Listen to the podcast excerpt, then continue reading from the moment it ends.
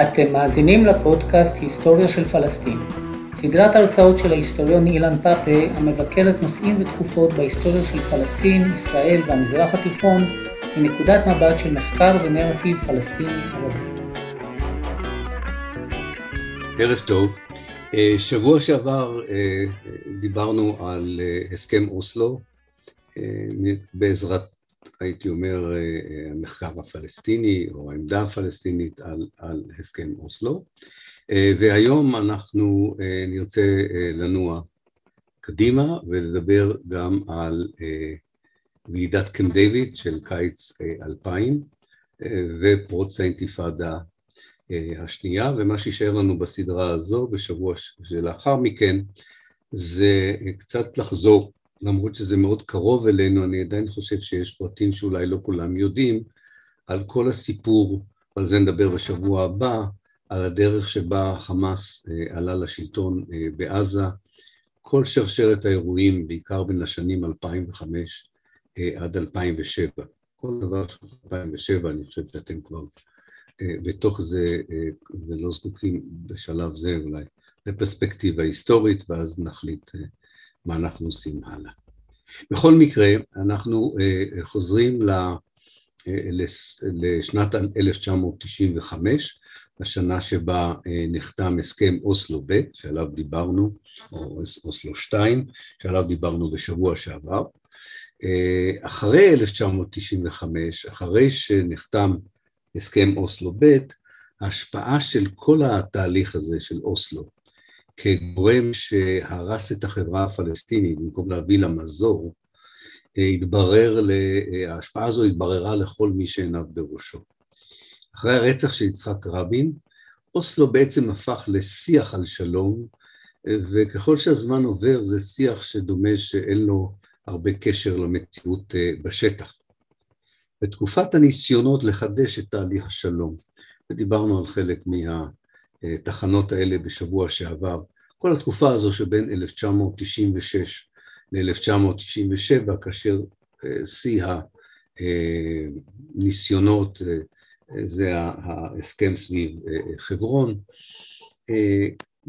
בכל התקופה הזו נבנו התנחלויות חדשות, הורחבו התנחלויות ישנות, אנחנו יכולים לספור עלייה ולשים לב לעלייה מאוד משמעותית בעונשים הקיבוציים שהוטלו על האוכלוסייה הפלסטינית בין השנים 96 ל-99, וגם אם מישהו האמין עדיין בפתרון שתי המדינות בשנת 1999, סיור קצר בגדה וברצועת עזה, נדמה ששכנע יותר ויותר אנשים שהיו בשטח, לפחות אנשים שבאו מחו"ל, שיש משהו בדברים של מרון בנבניסטי, זיכרונו לברכה, שהעובדות בשטח הן בלתי הפיכות בין שאתה תומך ברעיון שתי המדינות או לא תומך, או כפי שהוא ניסח את זה בשנת 1999, ישראל הרגה במו ידיה את פתרון שתי המדינות.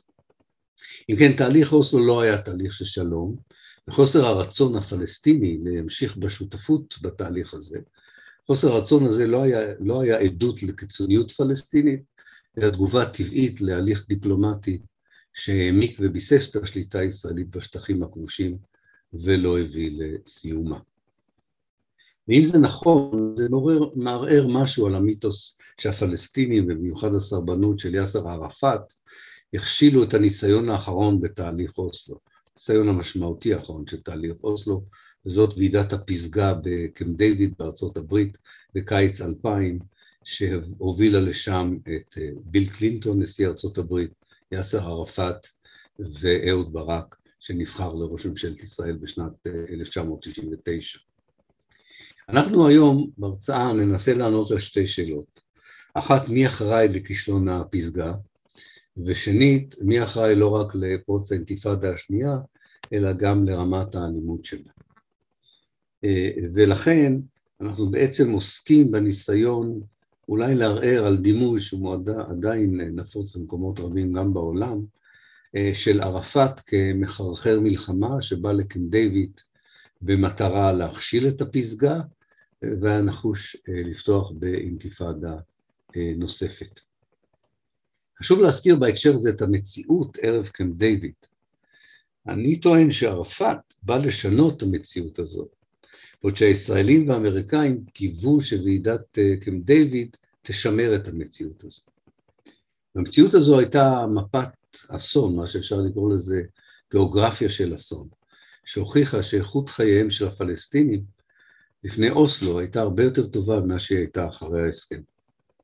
כפי שכבר הראינו בשנת 1994, ממשלת רבין הכריחה את ערפאת לקבל את הפרשנות שלה להסכם אוסלו כמציאות חדשה בשטח. זו הייתה החלוקה של הגדה לשלושה אזורים, חוסר היכולת לנוע בין האזורים ובתוך האזורים, ניתוק גמור של הגדה מעזה, הגדה ועזה הם מאוד מחוברים עד 94, עזה עצמה חולקה בין מתנחלים שהשתלטו על רוב מקורות המים וחיו בקהילות מגודרות, ועזה עצמה לראשונה הוקפה בגדר תיל לאורך כל הרצועה, וכך נראה השלום הזה במבט על.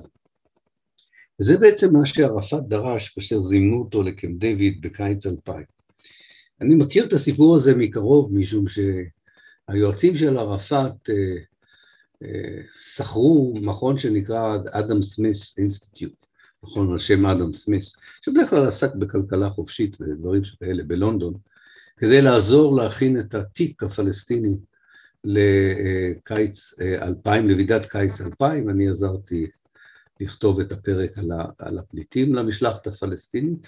הישראלים גייסו קבוצה אדירה של אקדמיים בעיקר, שכתבו את העמדה הישראלית לקראת הוועידה, אבל מה שמעניין הוא, כאשר הגענו לערפאת, ואני חושב שהיה משהו מאוד כן ביחס שלו, הוא לא רצה להשתמש בניירות האלה, שבהם עזרנו להציג עמדה פלסטינית של איך צריך לראות ההסדר הסופי, לעומת מה שידענו שהישראלים מכינים כהסדר סופי, או מפת ההסדר הסופי, אלא מפני שהוא הבין טוב מאוד, גם בלי לדעת מה כתוב במסמכים הישראלים, מה אהוד ברק הולך להציע. הוא לא היה צריך שירות מודיעין מאוד מאוד מפותח כדי לדעת מה יש בהר, וזה היו הרים של תעודות ומסמכים שהישראלים הביאו אותם במזוודות ענקיות לקמפ דיוויד. זה היה רצון להמשיך בעצם את התכתיב של 1994, הוא הבין שהוא יידרש להסכים להסדר סופי, ושאותם עובדות בלתי הפיכות, בלשונו של מרון בנבניסטי המנוח, יהפכו להיות עובדות סופיות, ויביסו לחלוטין את החלום של ערפאת וחבריו, ושל התנועה הלאומית הפלסטינית בהנהגתו, להקמת מדינה עצמאית. הוא ידע שבמקום זה יציעו לו שני בנטוסטנים קטנים, ובמידה והוא לא יקבל את זה, הוא מסתכן בכך שישראל תספח עוד ועוד מהגדה, ותותיר אותו ללא כל סמכות, ואולי אפילו תחסל אותו. גם היה ברור לו, וזה כבר אמרו לו עוד לפני קמפ דיוויד, שחלק מההסכם זה הצהרה מאוד ברורה של ערפאת ושל אש"ף, שאין לארגון הפלסטיני יותר תביעות בעתיד, כולל דרישות על הנושאים שהיו כל כך יקרים לתנועה הלאומית הפלסטינית, ולפחות באוסלו נרמז שעדיין ידונו בהם. הפליטים, ירושלים וההתנחלויות. יש לנו דוח מפורט ואמין וגם אותנטי על מה שקרה באותה פסגה ומה קרה לערפאת באותה פסגה, שהחליט בסופו של דבר לא להציג חזון פלסטיני נגדי, אל מול החזון הישראלי של איך ייראה סיום הסכסוך, אלא שהוא החליט לדבר על הסבל הפלסטיני העכשווי, ולדרוש שהוא יוכל לחזור מקמפ דיוויד עם הקלות בסבל הזה. זה מה שעניין אותו. לא עניין אותו עדיין הסדר סופי. ויש לנו דוח על העניין הזה משני נציגים של זה הנרטיב הציוני על אופנה, הוא כבר עבר. אוקיי, הוא נכתב על ידי שני נציגים של הסטייט דיפארטמנט, של משרד החוץ האמריקאי בוועידה, חלק מכם בטח מכיר את המאמר הזה, כי חלק מהדוח שלהם מופיע כמאמר, שני האנשים האלה זה חוסיין אגה ורוברט מאלי, פקידים בכירים במשרד החוץ האמריקאי, שהיו שותפי סוד לוועידה והשתתפו בכל הדיונים. הם פרסמו חלק מהדוח, לא את כולו, כי גם לא נתנו להם לפרסם את כל הדוח, בניו יורק ריוויו בוקס, כן? ככתב העת הידוע של ביקורת ספרות בניו יורק. אבל הם החליטו לפרסם את זה משום שהם מאוד כעסו על המידע שזרם אחרי קמפ דיוויד, עם נרטיב מאוד ברור אמריקאי וישראלי, שערפאת הכשיל את כברת הדרך שנותרה כדי לסיים בצורה מוצלחת את הסדר אוסלו. בדוח הזה, וכולל במאמר שהם פרסמו, הם חוזרים על העובדה שערפאת לא מוכן לדבר על איך ייראה השלום הסופי, אלא רוצה לדבר על איך נראית המציאות במקום שממנו הוא בא. על הידרדרות רמת החיים, על הידרדרות איכות החיים, מאז אוסלו. והוא מציע שאם באמת הם רוצים לעשות פסגה מהירה, והרעיון היה לעשות את הפסגה הזו בתוך שבועיים, הוא הציע במקום לחתור בתוך שבועיים בסיום הסכסוך, שלדעתו זה היה בלתי ריאלי לחלוטין, להגיע בתוך שבועיים למציאת דרכים שיקלו על הפלסטינים, כדי להחזיר את האמון הפלסטיני בתהליך.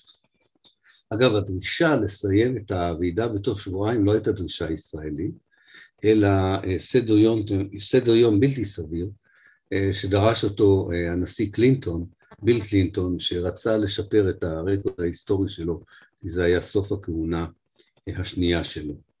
הוא העדיף שידברו על הסכם שלום מאשר על מוניקה לוינסקי וכל מיני דברים כאלה. ערפאת סימל שני נושאים לדיון שיכלו לשפר את המציאות בשטח. אז אנחנו לומדים גם מערפאת עצמו, אבל גם מרוברט מאלי ואגה חוסיין, שערפאת מציע לדון בהפחתה בבנייה לפיתוח ההתנחלויות, ולמצוא דרך להפסיק את הברוטליזציה של חיי הפלסטינים שבאה לידי ביטוי בהגבלות על התנועה, בעונשים הקולקטיביים התכופים, במאסרים ללא משפט, ובעיקר ההשפלה במחסומים. זה ברור לכם שהוא גם ידע על זה, וגם ארגוני זכויות אדם מקומיים ובינלאומיים סיפקו לו מספיק חומר בשביל לדעת בדיוק מה קורה. וכמו שהוא מסביר בעצמו, כל אלה מתרחשים, אתם יודעים את זה, במקום שהאוכלוסייה המקומית באה במגע עם הצבא, עם המינהל האזרחי, עם השב"כ, עם המג"ב, עם היס"מ או המשטרה. על פי עדות שני האמריקאים האלה, אהוד ברק מקשיב ומסרב לדון בנושאים האלה. הוא אומר, לא בשביל זה באנו לקמפ דיוויד. הוא גם מסביר שהוא לא ישנה את המדיניות הישראלית בנושא ההתנחלויות, או בדרך ניהול הכיבוש, אלא אם כן ערפאת יחתום על הסכם שלום על פי התכתיב שהוא הביא, ברק הביא מישראל. באמת הוא לא הותיר לערפאת ברירה. עבור ערפאת, כל מה שברק הבטיח כהסדר סופי, היה שווה כקליפת השום, אם הוא היה אמור לחזור לשטחים, מבלי הישג כלשהו בשינוי מצב העניינים. עכשיו, הישראלים והנשיא כצפוי יאשימו את ערפאת בחרחורי מלחמה, מיד לאחר שובו מקמפ דיוויד, וערפאת עצמו חזר למוקטעה ברמאללה, זועף, מצב רוח מאוד מאוד קשה, וכשנודע לו שהרחוב תוסס ומאוחזב וכועס, זה נכון שהוא לא דרש מהמשטרה הפלסטינית למנוע הפגנות, אבל צריך לומר, כל מי שזוכר את התקופה הזו, ההפגנות הראשונות כנגד מה שקרה בקמפ דיוויד לא היו אלימות, והן עוברות איזושהי פאזה בעקבות הזעם שמעורר הביקור של אריאל שרון, אז ראש האופוזיציה, בחרם אל-שריף, בהר הבית, בספטמבר 2000. הוא בא עם משמר כבד, וכל התקשורת, הביא איתו את כל התקשורת, וזרק גפרור לתוך המדורה, שגם הציתה את המחאות בתוך ישראל עצמה, ולא רק בשטחים. בתוך השטחים עצמם, הכעס הפלסטיני כאמור, תורגם בהתחלה להפגנות, לא אלימות, שדוכאו ביד קשה, והדיכוי הקשה הביא לתגובה הפלסטינית והחלטה של בעיקר ארגוני השמאל והארגונים המוסלמים האסלאמיים, האסלאמי הפוליטי, להשתמש גם בנשק חם וגם במתאבדים, והפתח, נדבר על זה, החליט להצטרף לסוג הזה של המאבק.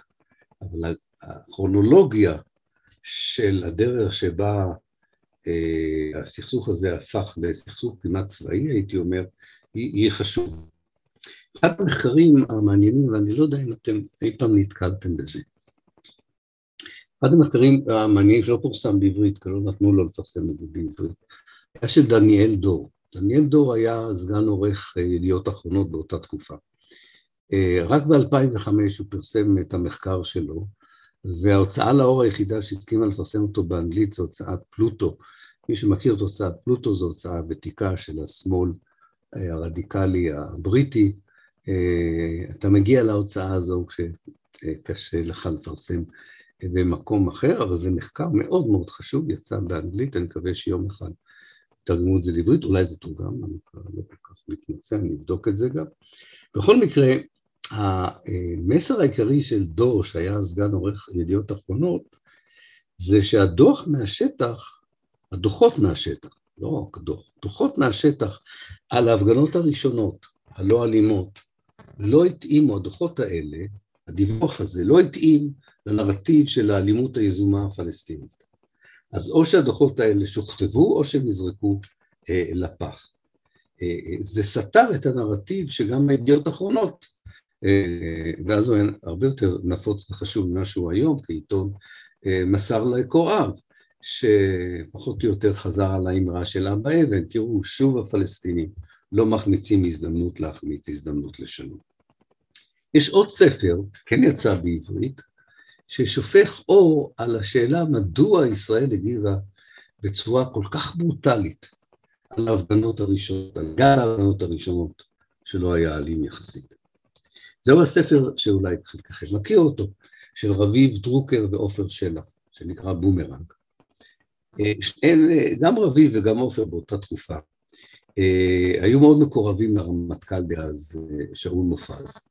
הוא חלק איתם את התסכול של צה"ל לנוכח ההשפלה בלבנון, שצה"ל ספג בלבנון על ידי כך שהחיזבאללה הכריח אותו לסגת.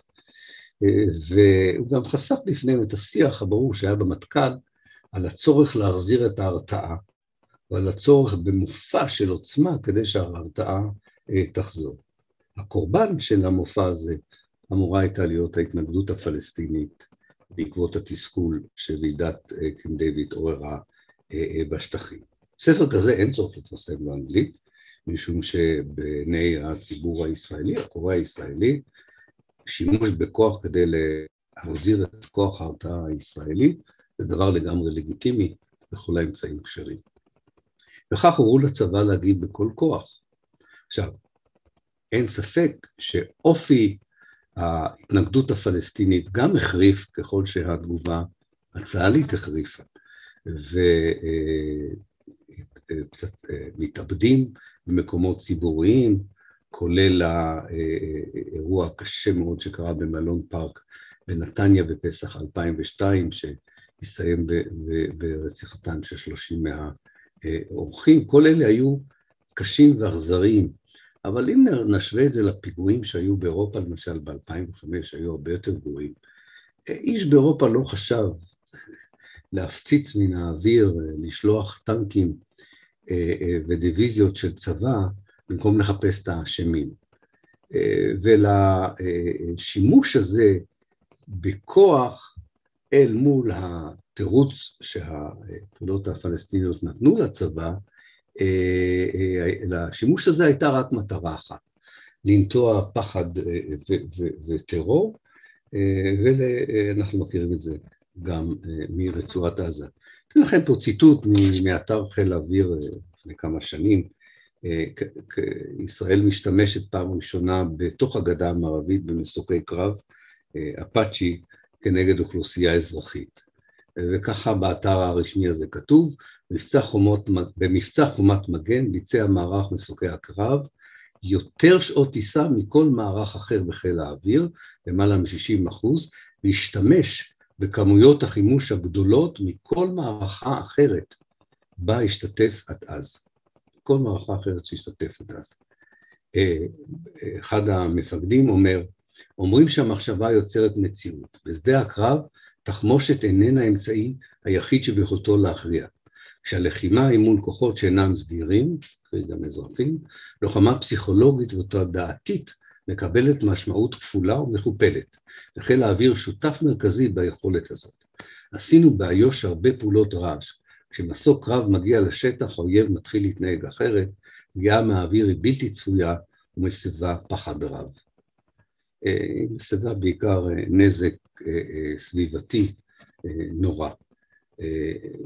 הצבא, וזה גם הייתה החלטה של הרמטכ"ל, החליט גם להשתמש בנ"מ, זה הכל יחידות מסוקי הקרב, אני לא מומחה צבאי, אבל זה ברור לי שהנ"מ, מסוקי הקרב, כל אלה הם יחידות שלא כל כך הצליחו בלבנון, ולא היה להם הרבה מה לעשות מעבר לכך, ולכן השתמשו בהם אל מול האוכלוסייה האזרחית, שבוע על זה, שנשק שנועד להוריד מטוס, משתמשים בו כדי לראות לתוך שטח בנוי. כפי שאמר מפקד הנ"מ אז, שוב ציטוט, שימשנו ככוח אש מסיבי, נייד ועוצמתי, המסוגל לספק גם חיפוי וגם תקיפה. העוצמה הצבאית הזו, לפי ישראל, הייתה הכרחית, כי היא הביאה לסוף הפיגועים. אם זה מה שהביאה לסוף הפיגועים, האם החומה שנבנתה קצת אחר כך הביאה לסוף הפיגועים, בטח היה להם חלק בעניין הזה, אבל אנחנו יודעים שבסופו של דבר ההתנגדות הפלסטינית המשיכה, עם הנ"מ, עם טנקי המרכבה ועם מסוקי הקרב, וזה נמשך כל עוד ערפאת היה בחיים. לא יודע מי הרג את ערפאת, אבל ביום שהוא נפטר, לא ביום שחיל האוויר השתמש במסוקי קרב ונ"מ, או ביום שגמרו לבנות את החומה, ביום שערפאת נפטר, הפסיק המאבק המזוין, כי אבו מאזן הפסיק אותו. הייתה היררכיה די ברורה, לפחות לגבי הפתח בעניין הזה, אבו מאזן יכול היה גם לעשות את זה, כי ישראל עצרה כבר קודם לכן את מרואן ברגותי, זאת אומרת, כל שדרת הפיקוד של הפתח שהעמידה במאבק מזוין כבר נהרגה, נפצעה או נכלאה, ואבו מאזן בצדק, או בצדק ההיסטוריה תשפוט אותו, החליט להפסיק את המאבק המזוין כדרך להשיג את מטרות התנועה הלאומית הפלסטינית, והחמאס המשיך גם כן בצדק או לא בצדק, ההיסטוריה תשפוט את שניהם, מי מהם נקט באסטרטגיה הנכונה. זה מאוד מעניין, אבו מאזן דיבר בכמה הזדמנויות על העניין הזה. הוא אמר כמה דברים שאולי יש בהם טעם, כדי להבין את דרך המחשבה הפלסטינית, אבל זה לא היה קשור כל כך לעוצמה הישראלית או לחומת האפרטהייד שישראל בנתה. הוא אמר שערפאת נשבע מחדש ברומנטיזציה של המאבק המזוין, הוא חשב שהוא חוזר לשנות ה-70, לא רק הוא, בעיקר הצעירי הפתח חשבו, שהם חוזרים לשנות ה-70, לימי הקלצ'ניקוב, החדירות האמיצות לשטח האויב, ודאי השמאל והחמאס והג'יהאד האסלאמי ראו את זה, והפתח גם נגרר, מחוצי והפתח נגררו לזה. עבאס מ-2000 חשב שזה רעיון לא טוב, עוד לפני התגובה הישראלית ועוד לפני בניין החומה, הוא כבר כותב ומסביר שהוא נגד הדרך הזו של המאבק, מה שהוא קרא באנגלית, I'm against the militarization of the resistance. אין לזה תרגום טוב לעברית, אבל אתם מבינים את זה, אני בטוח. הוא האמין שזה התאבדותי, ושזה משחק לידיה של ישראל. עכשיו, הוא הציע חלופה, ולכן הקשיבו. הוא הציע חלופה ב-2004. הוא הציע לעבור להתנגדות עממית, לא אלימה. ואפילו השיג הסכמה של החמאס, לפחות של ח'אלד משעל, ב-2009, לסוג הזה של המאבק. אבל פה היו שתי בעיות. אחת, שישראל לא הפרידה בין סוגי ההתנגדות שלה, בין סוגי ההתנגדות המאבקים, בדרך התגובה שלה. היא הגיבה באותה צורה כלפי התנגדות עממית, כפי שהיא הגיבה כלפי התנגדות מזוינת. הבעיה היותר חמורה, אני חושב, הייתה, שעבאס לא יכול היה לקיים את מה שהוא הבטיח, לאור הרצון שלו להפוך את הרשות למקום שמשרת את השיתוף פעולה הביטחוני עם ישראל, וברגע שאתה מחליט שזו אחת המשימות של הרשות, לשתף פעולה עם ישראל באופן ביטחוני, בעיקר כי הוא פחד מהחמאס והג'יהאד האיסלאמי, ברגע שאתה מקבל על עצמך את התפקיד הזה, אתה לא יכול לתמוך בהתנגדות העממית, למרות שהייתה נכונות גדולה מאוד, לפחות עד 2010, לנסות את ההתנגדות העממית. וזה הסיפור שנגמר כמו שהוא נגמר. במאי 2001, הנשיא בוש מינה את סנאטור רוברט מיטשל, כשליח מיוחד למזרח התיכון. ומיטשל כתב דוח על הסיבות לאינתיפאדה השנייה, וזה דוח מאוד מעניין, ואם תעשו איזה חיפוש בגוגל, תוכלו למצוא את הדוח במלואו. אני אקרא לכם רק קטע קטן מהדוח הזה. We have no basis on which to conclude that there was a deliberate plan by the Palestinian Authority to initiate a campaign of violence at the first opportunity, or to conclude that there was a deliberate plan by the government of Israel to respond with lethal force. אני אתרגם. אנחנו לא מצאנו שום בסיס לכך שהרשות תכננה במכוון מערכה אלימה כאופציה ראשונה, אבל גם לא מצאנו הוכחה שישראל החליטה מראש להגיב בכוח הרסני. אני חושב שהוא צודק במסקנה הראשונה שלו, והוא לא צודק במסקנה השנייה שלו, אבל כמובן דוח שכזה הוכיח לפלסטינים שארצות הברית לפני אוסלו, וארצות הברית אחרי אוסלו, וזה עוד לפני טראמפ, היא אותה ארצות הברית, זאת אומרת היא לא תתערב אל מול התגובה הישראלית, והיא בסופו של דבר תאשר מראש כל פעולה ישראלית כלפי הפלסטינים. אני אסכם ואומר כך,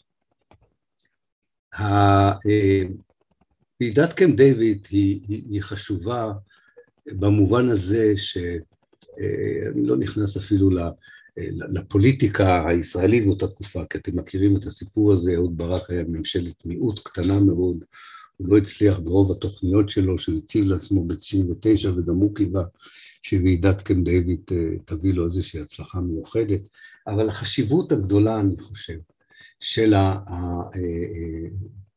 הוועידה הזו, זה החשיפה מוחלטת שכל הסיפור שאפשר לקרוא לו תהליך השלום בעיניים ישראליות, שמחזיר אותנו ל-1967, להחלטות של ממשלת ישראל ה-13. גם בתפיסה הישראלית, גם בתפיסה של המתווכים האמריקאים, גם בתפיסה של המתווכים הנורבגים, שניהלו את הסכם אוסלו. כל השיח על שלום הוא מציאת דרך לשכנע את הצד הפלסטיני לקבל תכתיב ישראלי, שלפחות על פניו נראה כמתחשב גם בצד הפלסטיני, באותם היבטים שישראל יכולה להרשות לעצמה. אין אינפוט פלסטיני, לאורך כל הדרך, מ-67 עד קמפ דיוויד, אין אינפוט פלסטיני, אין תוכנית פלסטינית. אז לימים אמר לי מישהו שהשתתף בקמפ דיוויד, אחד מהחוקרים, אמר לי, אבל הפלסטינים לא הביאו תוכנית. אני אמרתי לו, זה לא נכון, הם הביאו תוכנית. הם בעצם ערערו פעם ראשונה באופן פומבי, ולקח להם זמן אולי, למנהיגות הפלסטינית, שהסימון הזה ייפול, על הנחת היסוד הישראלית שכל העולם המערבי קנה, ושימשה כמגן מלא, מגן בלתי עביר, שחסם כל ביקורת על ישראל, כל ביקורת מעשית על ישראל עד שנת 2000. וזה היה הנוסחה הישראלית שאומרת, הכל יהיה בסדר, לא יהיו הפרות זכויות אדם, לא יהיו יותר התנחלויות, לא תהיה התעללות בפלסטינים בנקודות המפגש, לא יהיו מאסרים ללא משפט, אחרי שיחתם הסכם השלום. וערפאת אמר, לא יכול, אי אפשר לחתום הסכם שלום, אם לא קודם כל מפסיקים את דרך הכיבוש הזה, את דרך ההתעללות הזו, את דרך ההשפלה הזו.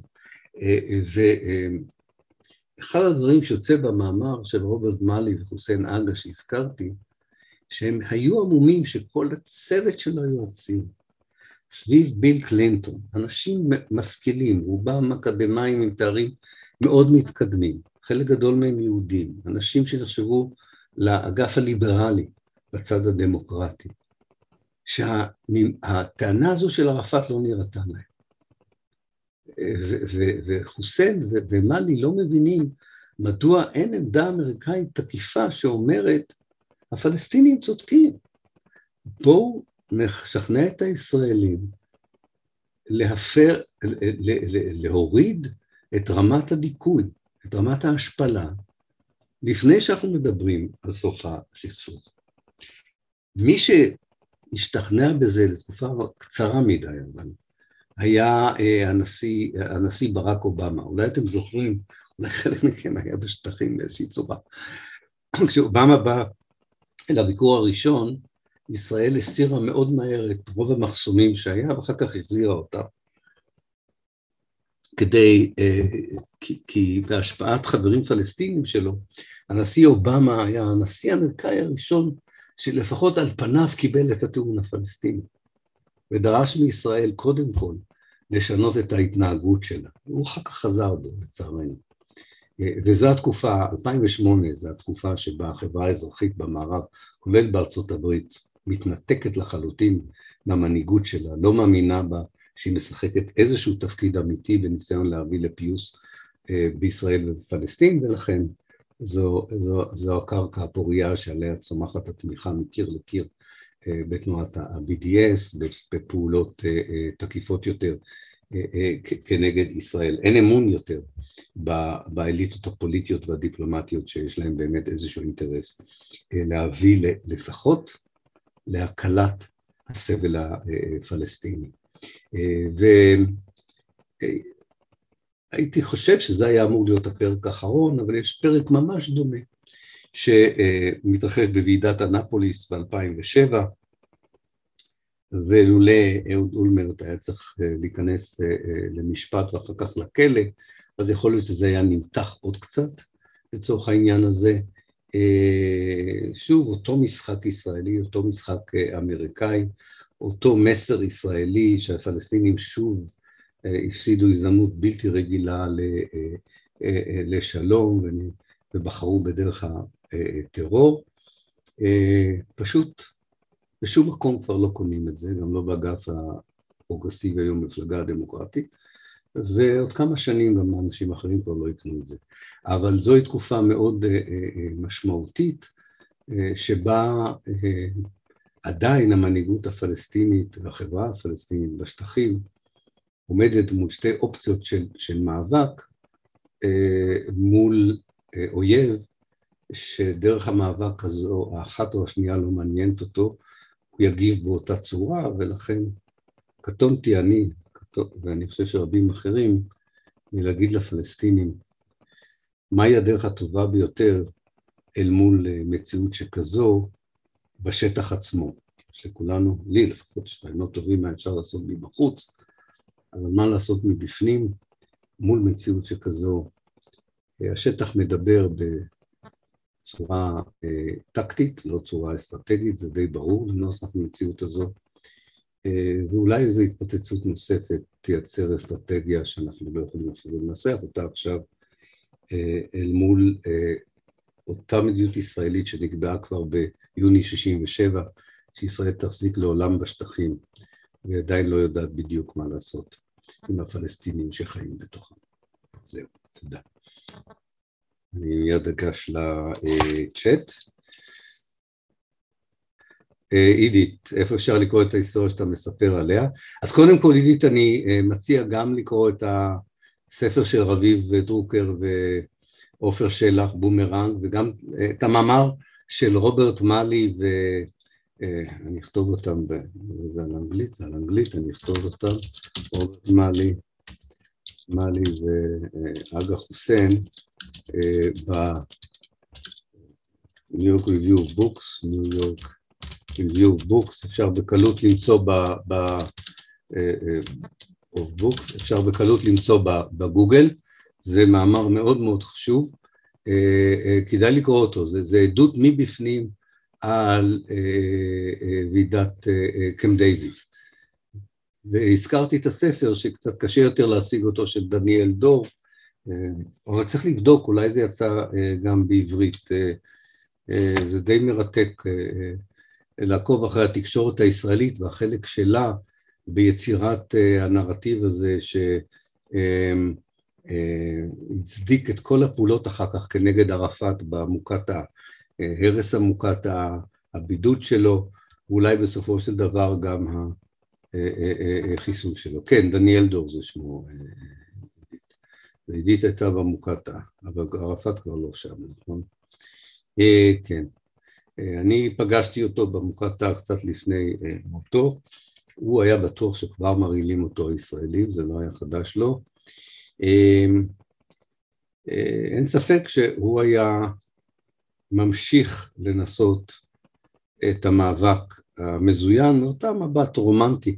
יש מאמר, אני לא זוכר איפה הוא פורסם, מאמר מאוד יפה של ג'ונתן קוטב, טוב את השם שלו, ג'ונתן קוטב, ג'ונתן קוטב, אולי חלקכם מכיר את השם, עיתונאי פלסטיני מירושלים, הוא מספר על התקופה הזו ועל הדרך שבה הוא יושב עם פלסטינים צעירים בתחילת האינתיפאדה השנייה, והם חושבים באמת שהם חוזרים לימים של ביירות וירדן של 1970, אפילו לפני זה, 67, 68, אני לא חושב שכולנו יכולים להבין את זה, זאת התחושה הזו שאומרת, די, כבר לא ידרכו עליי, לא יראו בי, לא ישפילו אותי, אני מתקומם, אני מתקומם. ובדור של שנות ה-60 ל-70, אלה שלפניי התקוממו, הם לא שחררו אולי את המולדת, אבל הם לא שכבו ונתנו לאנשים לעשות איתם מה שהם רוצים. הוא התנגד לזה אגב, כותב כבר ב-2000, כמו אבו מאזן, הם חשבו שזה מסוכן מאוד, ושזה התאבדותי מאוד. כמו שהמנהיגות הפלסטינית בישראל ניסתה מאוד לעצור את הצעירים, שלא ילכו בדרך כזו, כי ישראל פשוט תטבח בהם עד האחרון, אם הם יעיזו לאחוז בנשק. לאחוז בנשק פלסטיני כנגד פלסטיני אחר בישראל זה בסדר, אבל כמובן לא נגד הצבא והמשטרה. שערה של דברים יהודית, אם היית סוציולוג ולא היסטוריון, איך היית מסביר את ההיגיון של העדפה בפתרונות אלימים מצד הממסד הישראלי? אני חושב שזו שאלה מאוד מעניינת. קודם כל, יש פה משהו פסיכולוגי, אגב, אתה מקרין, ואתה לא מכירים את זה, אתה מקרין את כל מה שאתה מאמין בו, ואתה מלביש את זה על הצד השני. פסיכולוגיה קוראים לזה פרוג'קשן. פרוג'קשן, זה דבר מאוד מאוד אופייני. זאת אומרת, אתה מאמין בכוח, אתה מאמין בשפת הכוח, אבל אתה אומר שהערבים רק מבינים את שפת הכוח, אבל רק הם מאמינים בשפת הכוח. זאת אומרת, יש פה תנועה ציונית, ומנהיגות ציונית, שלאורך השנים, משכנעת את עצמה שהיא לא נוקטת באלימות, אבל היא צריכה להגיב באלימות כי הצד השני נוהג באלימות. אולי את מכירה את האמרה הידועה היהודית של גולדה מאיר, אנחנו לא נסלח אף פעם לפלסטינים למה שהם גרמו לנו לעשות להם. ואם את קוראת את ענית שפירא, ענית מארץ הפלאות, את קוראת את הספרים שלה כמו דרך היונה, את רואה שגם ההיסטוריונים הישראלים מקבלים את זה, כן?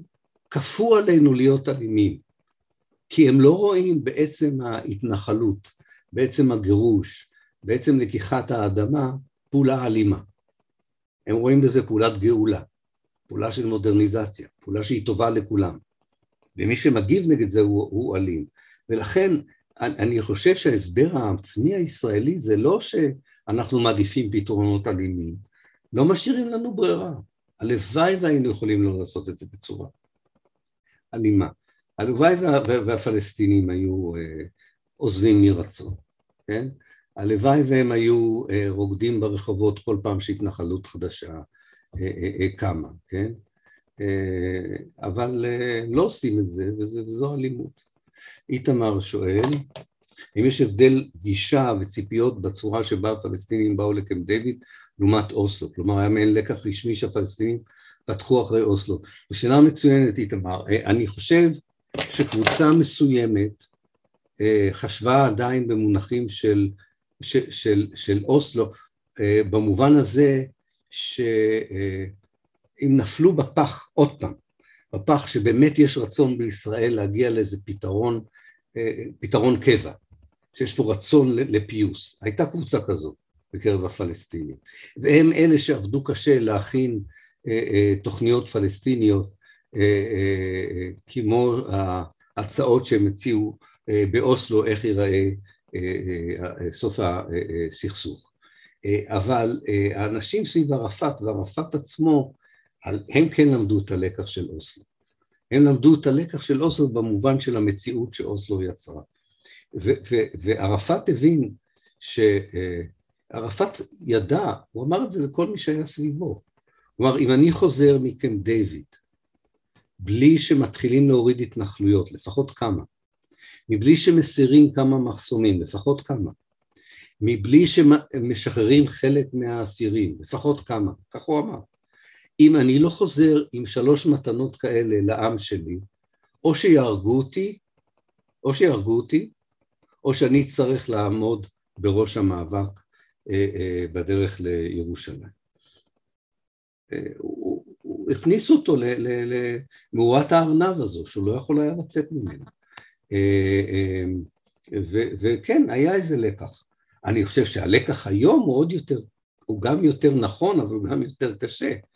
הלקח היום הוא לרדת לחלוטין מהנושא הזה של הדיאלוג, לא משיגים פה משהו בדיאלוג, משיגים פה משהו בהפיכת ישראל למדינה מצורעת, משיגים פה משהו בהפיכת ישראל לדרום אפריקה של ימינו, לסנקציות, לחרם, אנחנו לא צריכים לדבר עם הישראלים, העולם צריך להבין שזה נזק, לא רק לנו, אלא לאזור כולו, וזה צד אחד מזה אני מאוד מבין, הצד השני שזהו, אז אין חזון ברור, אז מה, כל זה למען מה? מדינה אחת דמוקרטית, מדינה דו-לאומית, שתי מדינות עדיין, כן, יש איזה דרך ללא מוצא, עכשיו גם בחשיבה האסטרטגית הפלסטינית, כתוצאה מכל הסיפור הזה. זה המציאות ההיסטורית הזו שבו אתה יודע מה אתה לא רוצה, ואתה פחות יודע מה אתה כן רוצה. אבל זו חברה מאוד צעירה, מאוד איכותית, אני בטוח שעם הזמן גם יתגבש איזשהו רעיון, אולי שקשה לנו עכשיו לתאר אותו, של דרך המאבק, ולא פחות חשוב, למען מה המאבק. כי למען מה המאבק קצת התמסס במשך השנים, יש כמובן את התפיסה של האסלאם הפוליטי, שכביכול יש שם end game של מדינת הלכה מוסלמית, אבל אפילו רוב אנשי החמאס והג'יהאד האסלאמי שאני מכיר, לא מאמינים באמת שתקום פה מדינת הלכה אסלאמית, אני לא חושב שהם אפילו חולמים על זה. כמו הפלסטינים החילונים, הם יודעים מה הם לא רוצים, הם יודעים מי הם רוצים שלא יהיה בחייהם, ולא ישלוט עליהם, אני לא חושב שיש שם תוכניות סדורות או חזון ברור, איך תיראה פלסטין אחרי השחרור, איך תיראה פוסט-אפרטייד פלסטין, או פוסט-קולוניאל פלסטין, אבל הצעירים מתחילים לעבוד על זה, קודם כל האקדמיים, עכשיו האקטיביסטים, אני מקווה שיום אחד גם המנהיגות הפוליטית תסכים לעסוק בעניין הזה, כי זה דבר מאוד חשוב, זה אחד הדברים שאנחנו מנסים לעשות ביוזמת המדינה אחת, לא בהצלחה גדולה, אבל אני מקווה שגם זה יתרום לדיון, לחזון של העתיד. גליה, אולי סיפרת בהרצאה קודמת, האם אתה יכול לספר איזה חלק לקחת בתהליך הסכם אוסלו, וזה שלב שינית את דעתך והספת להיות פעיל בתהליך, כן. אני הייתי חלק מחוג משוב, שסביב יוסי ביילין, חוג שהוקם ב-87, יחד עם יאיר הירשפלד וברון פונדק, זיכרונו לברכה, וישבנו וחשבנו על פתרונות לבעיה הפלסטינית. באותו זמן הייתי גם חבר בקבוצה אסטרטגית שהקים בחור בשם אסה, הוא ברח לי שם המשפחה שלו, אז מישהו שהיה היועץ האסטרטגי של רבין, תכף אני זוכר בשם המלא שלו, אסה משהו, ושם אני הייתי קצת מבולבל, אני חושב באותה תקופה, אני חשבתי שאולי באמת אפשר להשפיע מבפנים, דרך מפלגת העבודה, אז גם החלטתי להיות בצוות של, שעסק בתוכניות האסטרטגיות של רבין, ובתוכניות האסטרטגיות של פרס. התוכניות האסטרטגיות של רבין היו קודם כל הסדר עם סוריה, כי היו איתותים מאוד חזקים שקיבלנו, שאסד האבא רוצה הסדר על רמת הגולן, מוכן אפילו לקבל רק חוף, איך הוא אמר לה, המתווך האמריקאי והקנדי, אני מוכן לחוף קטן בכנרת, לשכח, איך אומרים? משהו עם הרגליים שעושים, יש בו שין כף וכף, ולשכשך בממי הכנרת, אז זה היה קו אחד, יוסי הוביל קו שאומר, קשה מאוד יהיה להגיע להסדר עם אנשי אוריינט האוס, בייחוד עם חיידר עבדל שאפי, פייסל חוסייני, וחנן אשראוי, הם דורשים מדינה של ממש, שאנחנו לא יכולים לתת להם בשטחים, ולכן עדיף לדבר עם ערפאת ואש"ף, כי הוא ירצה יותר את הסממנים של מדינה, ויהיה לו הרבה פחות חשוב ממדינה של ממש.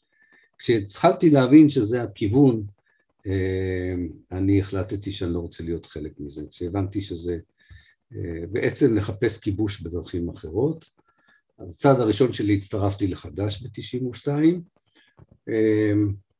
והצעד השני שלי היה כבר להתחיל לפגוש את הפלסטינים שהתחילו להתנגד לאוסלו, וגם לפגוש את ערפאת, ולהיות חלק מקבוצה שניסתה לשכנע אותו לרדת מאוסלו, אבל לא הצלחנו לעשות את זה.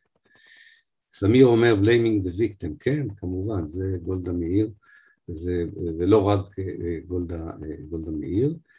זה באמת אולי גם נובע, אם כבר יהודית שאלה, אני באמת חושב שזה אפילו לא היסטוריון וסוציולוג, זה איפשהו ברמה הפסיכולוגית, החוסר החמלה והיכולת להזדהות עם הסבל שמדיניות כיבוש גורמת, לפחות כהסבר, בסוג מסוים של התנגדות לכיבוש, אבל זה לא, לא, לא, לא, לא היה קיים.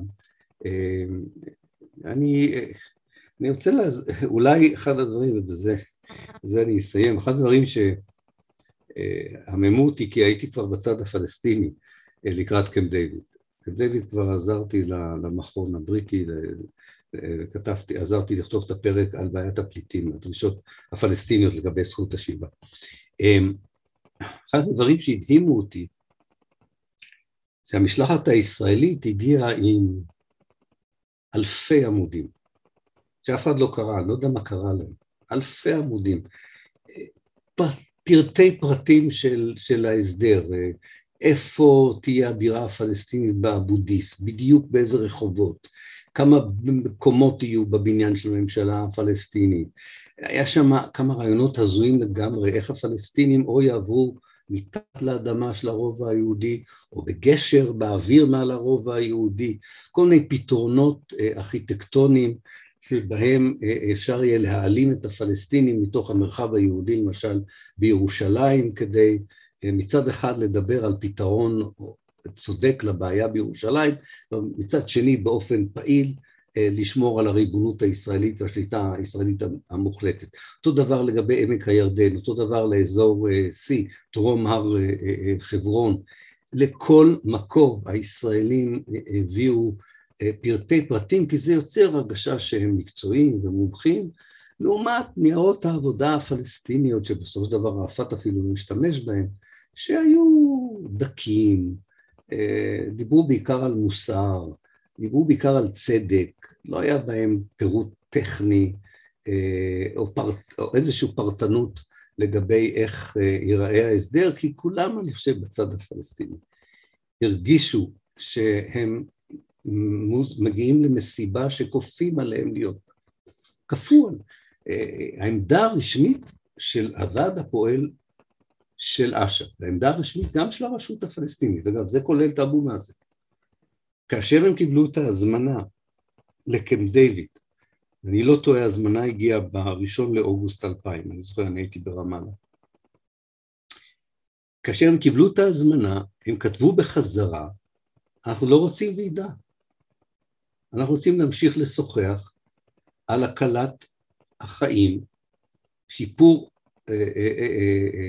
רמת החיים ואיכות החיים בשטחים. וביל קלינטון אמר, לא, לא, אתם חייבים לבוא, אם לא תבואו, נגדיר אתכם כמחרחרי מלחמה. אמר את זה באנגלית, warmongers, אתם תהיו מחרחרי מלחמה. זה מאוד חשוב לחשוב על הסגנון גם, על השפה, על כל הביזוי של רעיון של פיוס ושלום, נקודת מבט של ישראל, שזה בסך הכל חלופה לכיבוש בדרכים יותר נוחות. זה הכל. שום מאמץ אמיתי לפיוס, שום מאמץ כן, מבחינה של sincere, של כנות, לפיוס, ושוב ושוב הפלסטינים נופלים בפח, מאמינים שאולי יש שם איזה גרעין שהוא באמת מאמין בזה, שבאמת רוצה בזה. אני לא יודע אם שמעתם על החוקרת לורי אלן, והספר שלה נקרא The False Hope. קשה להשיג את הספרים האלה, אני נורא מצטער, כי זה, למה אני מצטער, אז לא בא, אני לא אשם בזה. זה ספרים של אקדמיים, הם עולים כמו רולס רויס, ואני מקווה שיש איזה דרך לא חוקית אפילו, להוריד אותם. אבל הספר הזה הוא מרתק. לורי אלן היא חוקרת אמריקאית שעובדת בקיימברידג' באנגליה, נשואה לחוקר הפלסטיני יזיד סייג. פולס הופ זה ספר מדהים. היא עוקבת אחרי כל ההכנות הפלסטיניות לאורך ההיסטוריה לוועידות שלום. מוועידת ורסאי ב-1919 עד לוועידת קמפ דיוויד בשנת 2000. והיא מראה כיצד הפלסטינים משכנעים את עצמם, שמאחר והעולם המערבי הוא זה שנותן חסות למאמצים האלה, המאמצים האלה התנהלו על פי עקרונות של דמוקרטיה, של חירות, של זכויות אדם וזכויות אזרח. והם מגיעים לרגע המכריע, יושבים מול הישראלים, ורואים שאין שום זכר לכל הפילוסופיה הזו.